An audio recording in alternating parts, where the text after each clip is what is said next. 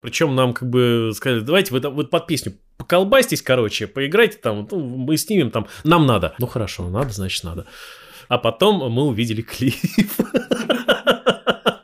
То есть, когда э, камикадзе залетит, соответственно, там истреблять кого-либо, он, собственно, не истребляет врагов, да, он в первую очередь, так сказать, духовным ростом занимается, по-русски говоря, да, прямым, причем не только своим. И... Только причинить добро. Да, причинить добро, да, вот как раз как Серег замечательно сказал, что мы все очень любим играть на барабанах, но не умеем.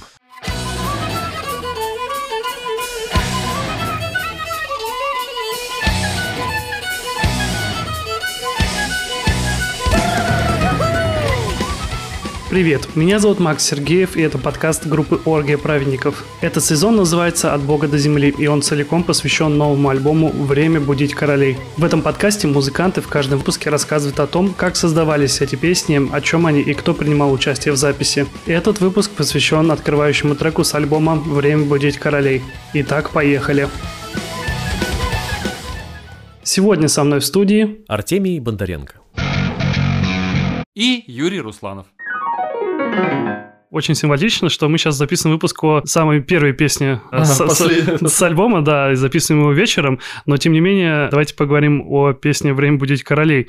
Как уже сегодня Сергей рассказал, то, что эта песня им была придумана тоже 20 с лишним лет назад. Вы ее видели до этого времени или нет? Нет, ну я-то не видел, может быть, видел Леха, но вообще, насколько я понимаю... Слушай, то, что ты сейчас сказал про 20 лет назад, это лично для меня огромный сюрприз. Это так? Да, это так. А вот. почему? Какого хрена? Когда? Подожди, ну, когда он такую песню написал? Дело в том, что вообще имеет смысл там начать чуть э, раньше и рассказать татаро-монгольского ига, начиная, да, как Задорнов любил говорить. Смысл просто в том, что у нас у каждого в, есть э, в загашнике куча материалов, э, которые лежат, ждут своего часа.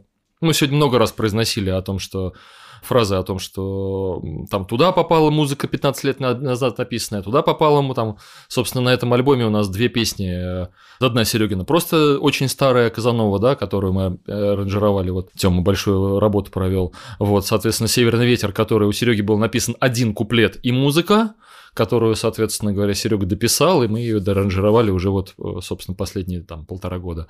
Вот. С королями ситуация очень похожая. Тоже была наработка в виде одного куплета и часть музыки, которая у него была. Насколько я понимаю, от Серегиной музыки мало что осталось. По-моему, только гармония этого его осталась. Все остальное мы уже придумали заново. Вот. Но у него был первый куплет. Без припева, без второго куплета, там, без, естественно, всей, всей красоты, которую мы там потом уже наворочили. Вот у него эта задумка была давно. Вот. И, насколько я помню, это лучше, конечно, Серега с Лехой расскажут, но легенда гласит так, что Серега вспомнил про эту песню уже, так сказать, в работе над альбомом. Это было там тоже года полтора назад, назад, может быть, два, я уже не помню, честно говоря.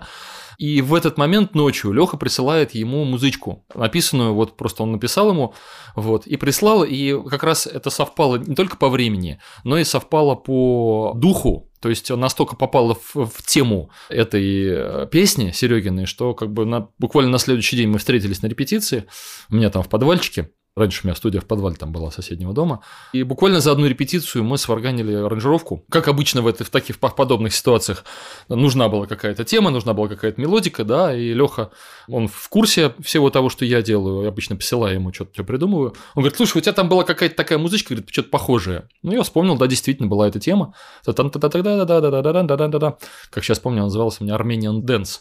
Ну, я думал, что это будет с такими там такими с этими легиноподобные. Ну вот она стала такой вот э, с оттенком кельчины. И в итоге мы сделали, собственно, буквально за одну репетицию, там за две, собрали, собственно говоря, всю основу вот. А потом уже, потом уже туда привнесли, соответственно, Шиллера, которого я там феерически изображаю. И появился вот этот кусок, такое этношаманство, такое языческое, которое, соответственно, там в середине бурлит.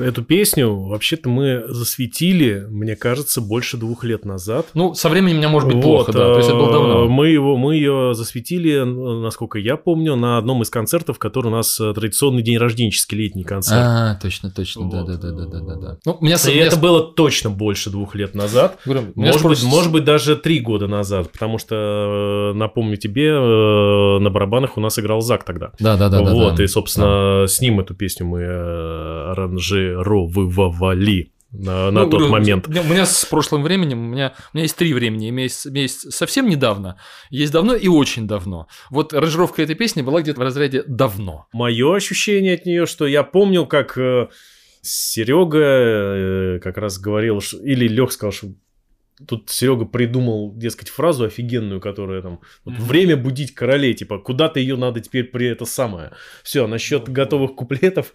Нет, там был пе- пе- первый готовый Вот. куплет, да. Э, Короче, вот э, первой всплыла вот эта фраза именно «время будить королей», и она послужила отправной точкой для всего остального. Ну, у нас часто так бывает. Ну, как бы, если появляется какая-то ключевая фраза, уже можно считать, что с текстом более-менее все будет понятно, потому что наша самая такая тема долгостройная – это тексты, конечно. Вот, по музыке мы всегда работали немножко на, на опережение. Тексты уже как бы доделывались по ходу пьесы, иногда вот как э, с Умтатца там практически на... До последнего, да, да. уже, уже все, когда к стенке ставили, начинали расстреливать, тогда уже что-то с текстом решалось. Не единственный такой случай. Вот, а здесь вот, когда вот появляется, вот, то есть, уже после этого там, как бы, там группа выдыхает, что ну ладно, вот все, строчка появилась, значит, остальное рано или поздно обязательно появится, потому что есть уже клевый вот этот зачин. Так было с этим же, кстати, с «Прыгай в огонь». Такая же история была, то есть появилась фраза, а потом уже обросла всеми этими коломбинами и... И каламбурами. Да, и каламбурами, да. Вот этой вот, да, марионеточной публикой. Когда, собственно, выби- выбирали открывашку к альбому, в общем, практически не было э, пересуд по этому поводу, потому что она песня настолько драйвовая, получилась настолько вообще такой хук, что, в общем, ну, конкурировать на Да, альбоме... и мы ее, в принципе, немножко на концертах уже до этого поигрывали. То есть она не является чем-то для основной публики, чем-то прям новым, новым, новым, новым. То есть, ну, не для основной, для какой-то части, да, кто на концертах бывает.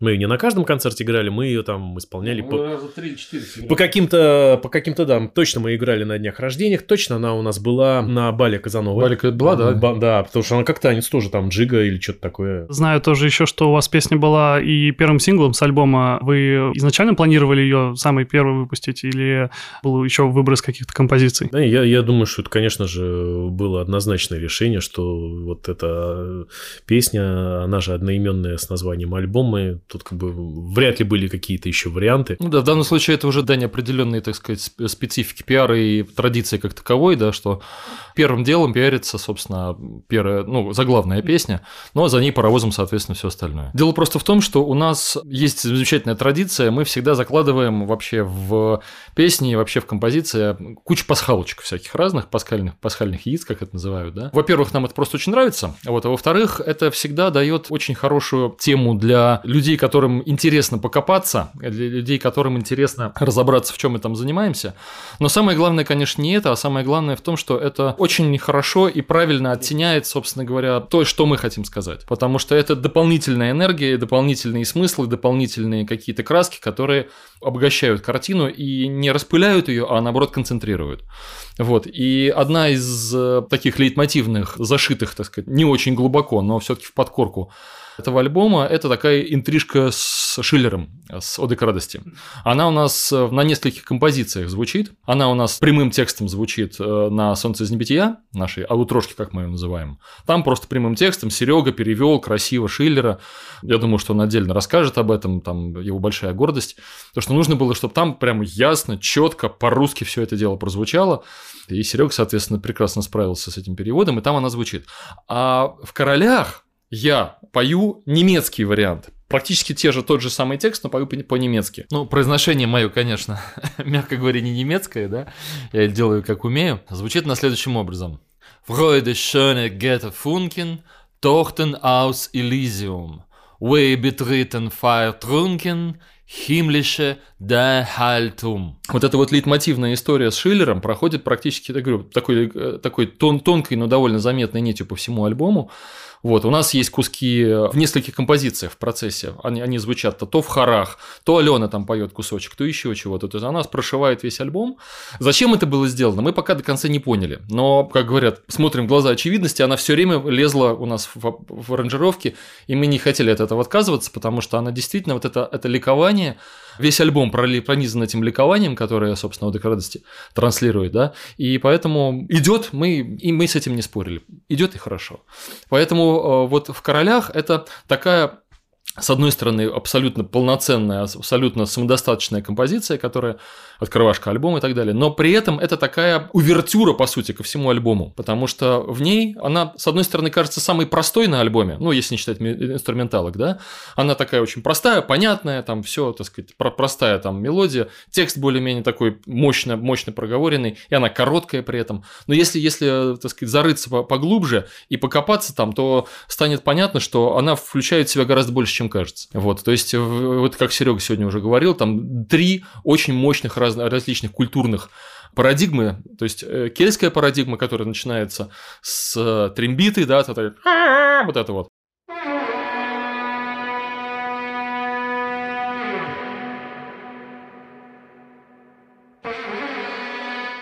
Да, потом переходит в, в кельтскую мелодию, вот эту вот, которую мы там играем, да, потом, соответственно, куплеты, это тоже, э, тоже из той же серии. Потом Шиллер, и вдруг неожиданно такая европейская уже светская традиция, и потом вообще как бы архаичное э, такое язычество, такое, ну, как правильно Серега сказал, в стиле рут сепультуры, такая вот эта уже посолонь, посолонь, посолонь, там очень сложная и ритмическая, и гармоническая структура, и потом все это вырывается опять в такое ликование Шиллером, и, соответственно, там все, все на свете там опять замотано, там и, и трембит, там и все на свете.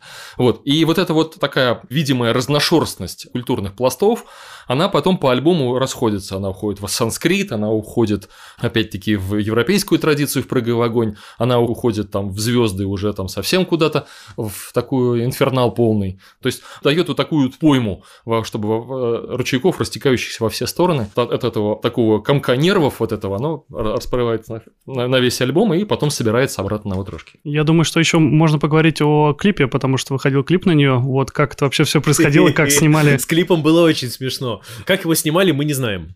Половину того, что мы... А, да, то есть там как бы присутствует съемка нас на, во время...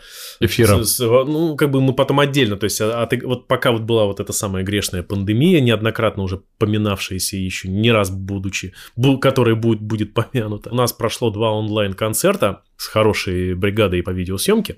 Вот, то есть там был на 7 камер, там с режиссером, то есть все это вот так вот.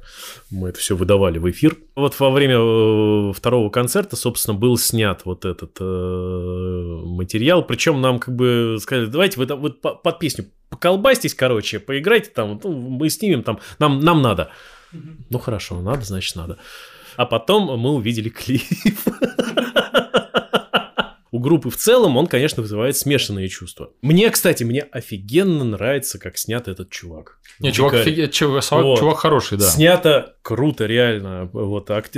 там отработал актер прям отлично. Илья Романов, молодец. Мне, например, офигенно круто это нравится. В качестве режиссера кто у нас там? Паша Ивашкин. Паша да? Ивашкин, да. Паша Ивашкин. Привет этим ребятам.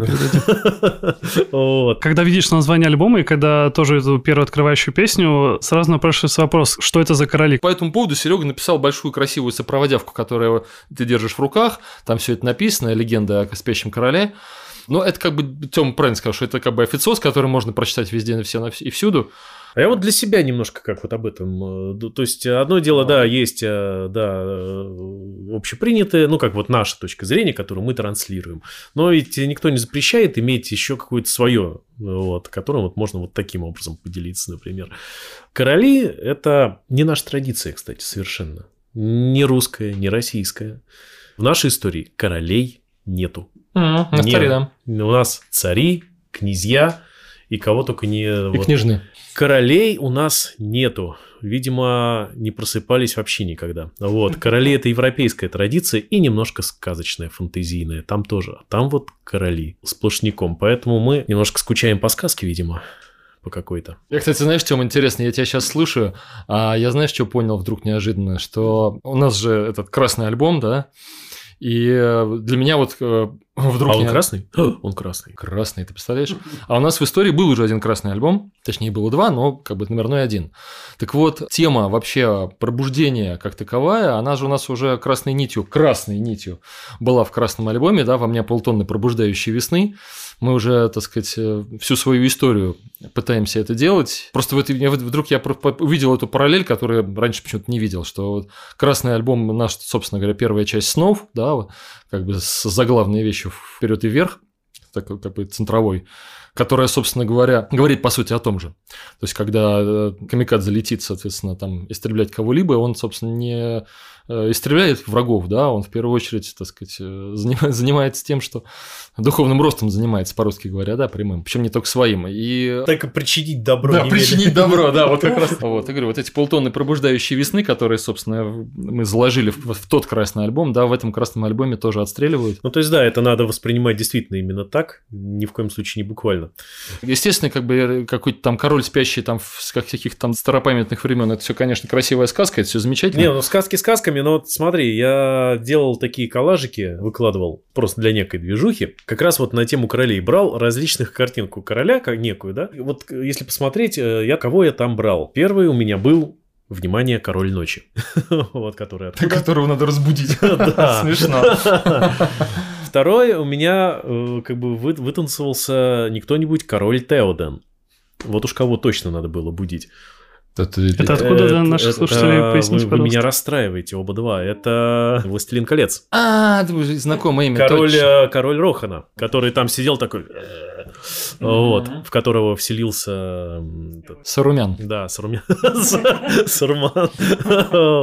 Дальше у меня был король Лев, между прочим. А он тут, тут каким? А что, это не король? Нет, король, но он вроде Всё. как особо не спящий. А какая разница? Во-первых, кстати, там тоже... Ты не пересматривал фильм Фильм нет. А посмотри, классный, кстати. Мультик я помню, а вот фильм я не Он прям сделан, вот прям фильм строго по мультфильму сделан. Mm-hmm. От, от и до со всеми фишечками и так далее. в мультике он там особо не спал. Только фильм. Ну, я, там дело не про сон, а про образ короля как такового. Вот кто лично мне вот как король вот импонирует, например, да? Ну, не брать. А как же король тридевятого царства? Это очень абстрактная фигура. Понимаешь, надо было визуализировать. Я, мне хотелось визуали, визуализировать. Конкретика нужна. Ну да, но не брать же было, не знаю, там, не знаю, какого-нибудь короля Бельгии какого-нибудь, да, которого кто знает, кто это вообще, или Швеции, где они, кто, где монархия, там, королеву Англии, не дай бог, да. Ну вот, э, эти пускай вот спят лучше побольше. И да, и четвертая, кстати, Снежная королева. А вот Снежная королева образ вот. интересный, да. А это вот вообще э, образ про нас. Ну вот, э, Калугин Ой. бы сейчас сказал, Юра, у тебя... Ну, я, собственно, хотел продолжить официальную версию, да, потому что мне она ближе всего. Я говорю, опять-таки, в нотации написано о том, что а кто такие короли, которых мы собираемся будить, да? Ну, помимо того, что, да, конечно, каждый из нас король, которого мы хотим разбудить, это все понятно, да?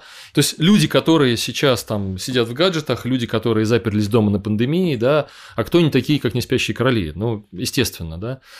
И вообще тенденция, вся тенденция, назовем это громко, мирового сообщества, да, это такая именно закукливание, персонализация, люди перестали общаться вживую, да, то есть вот этого живого общения нет. Это видно и на то, что народ перестал ходить на концерты. То есть заставить человека думать не только о еде, не только о работе, не только... Говорю, просто я почему вспомнил про, про тему красного альбома, потому что там это прям прямым текстом было, да, что мы к вам летим с этой полтонной пробуждающей весны.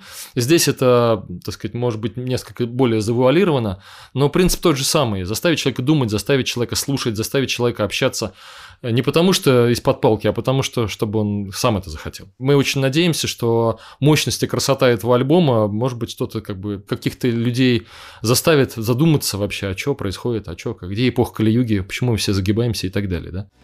Сказать себе, эй, эй, лада, люли, эй, лада, время. У меня еще есть пару вопросов по тексту. По отдельным строчкам были, допустим, мы пришли сказать тебе «Хей, хей, лада, люли, хей, лада». Что это за такой клич? Фу, ну, ну это, это наши славянские дела. Да. Че такого, в общем-то? Ну а что еще мы могли сказать? Я в этом деле увидел что? Я в этом увидел именно вот эту связь, как это я сегодня уже выразился, культурных парадигм, да, то есть вот, это, вот этой кельтской культуры и языческой, после которой, собственно говоря, практически сразу звучит, собственно, вот это вот посло импостол. Ну, и там через Шиллера. Слушайте, ну да, песня, она музыка продиктовала, скорее всего, потому что это, да, это по сути такой алавердыв в сторону фолк-рока. Фолк-рок, люли, хейлада – это очень органично, может быть, немножко банально, Но этому в нашем случае отводится все-таки определенное место, определенное время, и оно там, я считаю, уместно. А вот это послан, послан, это что значит для тех слушателей, кто не в курсе этого значения по, слова? По ходу солнца против солнца. Это, Да, это, пос- это, это уже, посолонь это, уже, это уже камлание в, чи- в чистом э, виде. Камлание, шаманизм. Собрались чуваки вокруг костра. и да, в одну сторону, в другую, в третью. Собственно, между прочим, вот этот чувак из клипа офигенно эту тему вот отработал вот в финале, когда с этой палкой. Настолько вот в точку. Просто супер. Кстати, это самое по поводу...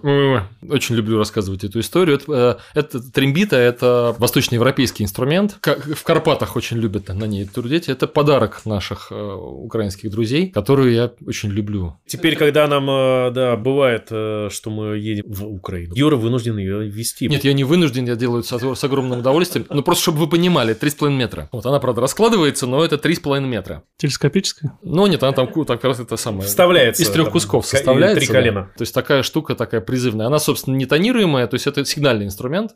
Собственно, как он там и как это вот это вот.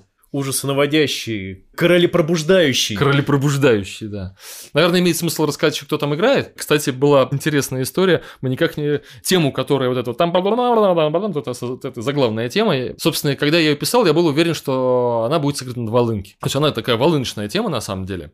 Вот, но оказалось, две проблемы. Во-первых, волынки бывают только очень конкретных тональностей. Там ре, ля, соль, ну иногда до. А си волынки не бывают в природе. Да, Просто их нет. Помимо всего прочего, там совершенно безумный темп. Вот, и для, для того, чтобы волынка все это проплевала, э, волынчик должен быть просто экстра класса. А аппликатурка там ой-ой-ой. Я даже сказать, что чтобы сыграть эту партию на флейте, я, по-моему, дня 4 занимался только этим. То, что там сложная достаточно аппликатура, но самая главная проблема в том, что там вдыхание брать негде. Чтобы сыграть ее на флейте, дня 4 только этим. И поэтому мы очень долго думали, а чем же ее реализовать? Как же ее сыграть таким макаром? Я там ее пытался на флейте играть, ну, на большой обычной своей беме. Не работает, некрасиво. Там, значит, пригласили Гарика Бурмистрова, мой старый-старый друг, ирландский, ну, точнее, он наш русский, конечно, московский музыкант, но играет ирландскую музыку в группе Мервинд. Вот, э, прекрасный музыкант, э, замечательно сыграл, но он сыграл, ну, все равно, ну, не то. То есть он сыграл хорошо, все в стиле, замечательно. Вот, ну, ну не то, не призывает. То есть плясать хочется, а вот этого подъема не, не срабатывает. Или есть подъем, но плясать не хочется, тоже вариант. Вот, и потом, собственно говоря, была история того, что вот, кстати, по поводу Казанова я забыл рассказать. Дело в том, что когда мы еще аранжировали Казанову, а, вот эти вот флейтовые партии, которые туда нап- напридумывал, а, я же их придумал на обычной флейте, вот, и э, когда мы аранжировали, мы поняли, что флейта слишком мягкая, слишком такая, слишком светский звук получается. И вот этой пронзительности не получается. И долго думали, что как. И мне пришла в голову, слушайте, а давайте попробуем на октаву поднять выше.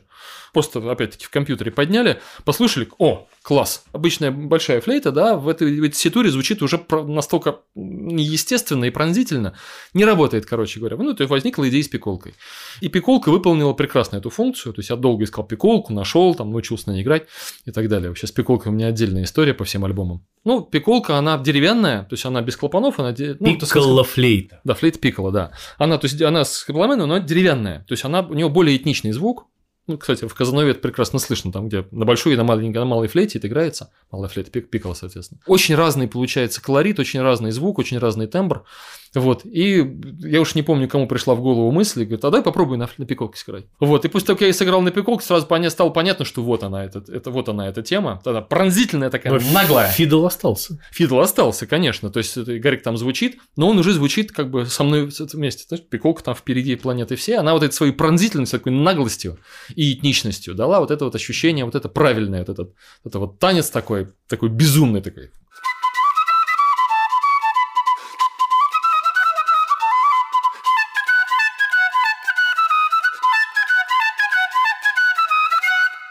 Вот она дала вот это вот ощущение. Ну, естественно, как бы подпертая, соответственно, по звуку, по, так сказать, с, фидлом вместе, такой ирландский такой э, деревенский такой ансамбль-оркестр. Вот, и она заплясала. Аж Была идея там на клавишах что-то сыграть, там еще чего-то там. Вот, не работала, не работала. И только вот эта вот такая вот пронзительная дудка, она дала вот это вот ощущение такого прыжка. Вот, и потом, соответственно, там, где вот это вот камлание наше идет, этот вот шаманизм такой в середине, Вот, мы на этом альбоме первый раз в жизни использовали оркестровые ударные. Слава богу, смогли найти. Здесь мы использовали там большой барабан, вот такенного размера. Я не привлечу, он вот такого размера барабан. А в дюймах ты скажи. 40. 40 дюймов. 40 дюймов. Реально, Барабан. 40. 40 Подожди, дюймов. это насколько больше, чем то, что вот здесь? Раза в 4. Вот, вот такой толщины и вот такого размера. Я не преувеличиваю тем. 40 дюймов. 40 дюймов. То есть он такой низяру, что там просто все вам по пояс будет. Так тряслось. То есть ужас. Вот. И, по-моему, там не, ещё- ну его там прекрасно слышно. Он там прекрасно слышен, да, вот это вся вот эта. То есть у него специальная подставка своя такая. Мы специально ездили. э, Сашка договорился в барабанном магазине, там на улице, правда. Мы там в подвале, значит, там, они там в него. Ну, Там же мы, кстати, писали гонг. Тоже первый раз в жизни писали гонг. Такой ты бу. Ну, это Так, в другую ну, песню. Ну, с гонгами, кстати, да, это у нас из Не гонг. альбома. Там, там, не. Гонг это другая история. А, из альбома в альбом ж вот э, хотели, чтобы было вот эту большую висящую фигню и по ней бух, сделал. Ни разу не делали, здесь, здесь вот в этом альбоме вроде как получилось. Как у вас вообще происходит э, процесс э, знакомства с новыми инструментами? Быстро осваиваете или вам прям нужно время, чтобы погрузиться и как-то понять? Э, В случае с тем же Татсатом, он Леха же тут играл, что-то изображал. Не, когда в голове есть представление о том вообще, как это в принципе устроено, то или, то или иное, ну, инструменты устроены все примерно одинаково, да.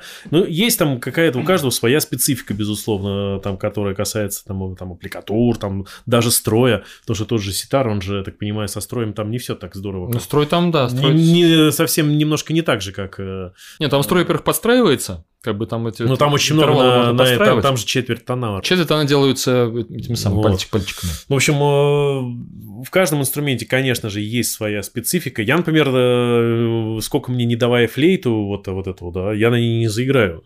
Юра на басу заиграет. Вот, а по поводу разных музыкальных инструментов, ну, говорю, я большой любитель всяких разных музыкальных инструментов, и у меня как бы и здесь в студии, там еще по шкафам лежит много очень разных инструментов. Понятное дело, и духовых, и струнных, и клавишных, это все большая моя любовь. Вот. Единственное, чего я не умею, и, видимо, наверное, вряд ли когда-то смогу, это смычковое, это все совершенно отдельная история. Вот. И мунштучные, то есть всякие... Вот. Хотя хочу, хочу освоить, интересно. Вот, это все тоже интересно. Самое главное, что когда ты научиваешься играть там на одном-двух ра- разных инструментах, то ты просто начинаешь понимать принцип звукоизвлечения, что ты должен от инструмента добиться какого-то конкретного результата. То есть ты должен услышать членораздельный звук. Если ты чувствуешь, как это можно сделать, то дальше уже дело техники. Вот, то есть вот у меня со смычковыми, я не знаю, как вообще смычок держать. То есть сколько раз я не пытался, вообще не работает. А все, что касается там флейт, там струнных, все гитары, басы, там это все родное и любимое. Все мы очень любим барабаны. О, барабаны, да. Я, я даже, кстати, я даже, кстати, недавно записал барабанный кавер и сыграл его. На кого? На Рамштайн. А там потому что. Вот.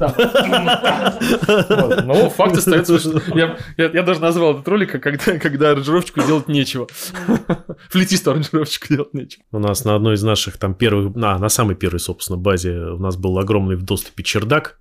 Вот, и там у нас то есть было репетиционное помещение, так сказать, уровнем ниже, и был выход на чердак. И на этом чердаке у нас стояла раздолбанная установка, собранная там, после того, как у нас появился Саша со своими хорошими нормальными барабанами, да, Я, кстати, забыл, что мы это вы- вытащили. мы вытащили вот тот хлам, который у нас был до Саши, да, да, мы да, вытащили и поставили там, а там на чердаке, а это было настолько из разного всего собранного. в общем. И мы на нее, и мы, да, в перерыве мы, на- мы, мы на перегонки туда ломились, кто сейчас будет на ней стучать. Это было невыносимо для всех, кроме того, кто играет. Тот, кто играет, он был уверен, что у него получается охрененно. Как Серега замечательно сказал, что мы все очень любим играть на барабанах, но не умеем. А, ну можно еще сказать то, что я вот уже говорил, что у нас есть несколько лейтмотивных нитей, вот, и в частности вот эта тема, которая там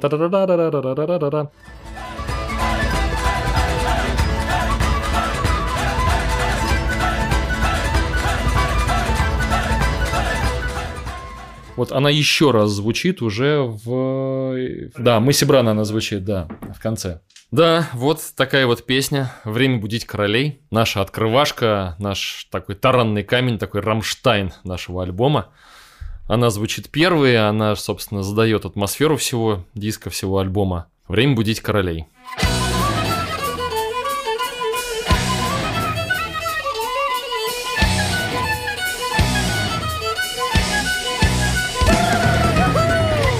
Спасибо, что дослушали этот выпуск до конца. Слушайте подкаст «От Бога до земли» на всех доступных площадках а также слушайте альбом «Время будить королей». Не забывайте ставить оценки нашему подкасту, а также оставляйте отзывы на всех площадках, где это возможно. До скорых встреч, услышимся!